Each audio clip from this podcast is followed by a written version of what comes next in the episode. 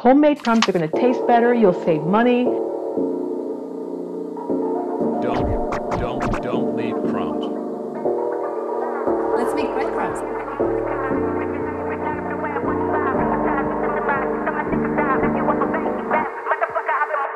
It was interesting in your book. You mentioned that Hogan was, uh, and I'm going to paraphrase here, but this could be a, this could be wrong. But we're saying that tournaments themselves are anticlimactic, and all the work to get there that's the satisfying thing, and it's it's absolutely right, isn't it? Yeah, it is, and and and it's again, it's you know, we don't live in an Ayn Rand novel. There are practical realities of life, like you got to pay the bills and it costs. I I understand that. So, but but you, the one thing about golf is golf is very sensitive to people who don't play it for the right reasons. When your why gets off, uh, and there's uh, so much evidence for this. Because uh, what happens? Think of it this way: if your goal in, in golf is to impress somebody, right? It's not about golf. It's not about playing the game.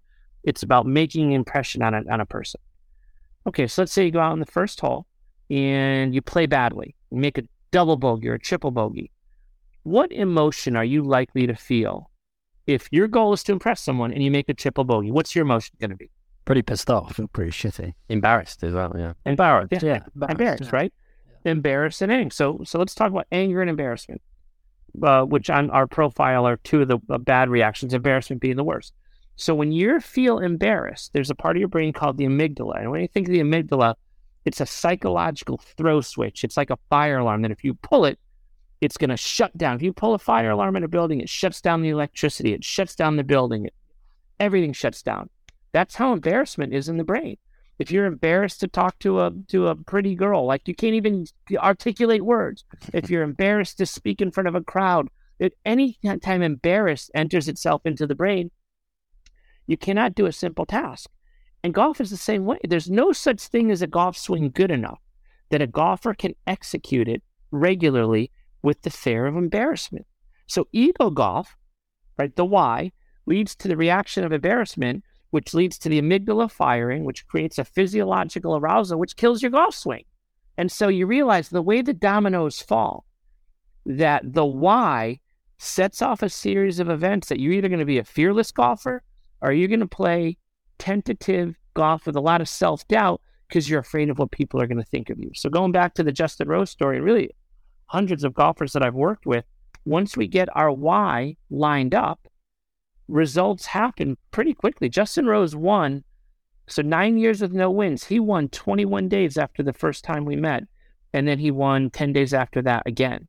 You know, Mm. once we got his why lined up. And that's happened 50 times, you know, 50 professional wins for the golfers I've worked with. And a lot of it begins with getting that why lined up in the mastery golf.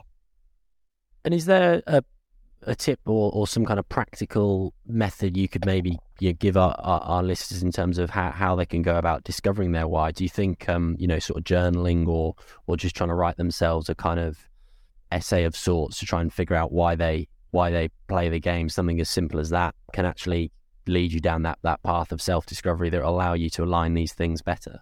Yeah, and I, I write about that both about about that in both fearless golf and golf flow. Um, but it's different for everybody. But so long as you all you have to do is really understand the difference, right, of mastery versus ego.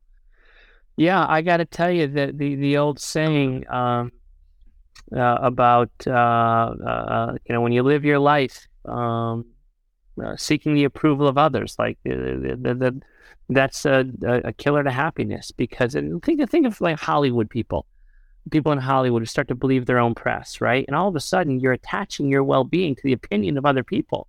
So you have these people who are rich and they're famous and they're beautiful people and they're largely depressed, oftentimes suicidal, um, and you know abusing a lot of drugs. And you wonder how could somebody have beauty, fame, wealth, and be miserable and depressed? Well, because they they exchanged their love of performing for the need of approval, and then when you do that, you're a prisoner. And then all of a sudden, a critic says something bad about you, and all of a sudden you're miserable.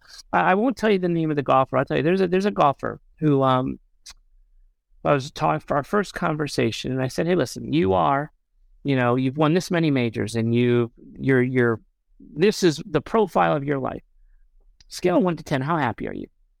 And he said, ah, I would say a six. I said, a six? If you're a six, then what am I supposed to be? Like, which, what, are, what are the rest of us supposed to be? You're a decorated major champion. You're, you know, you've got this, this life.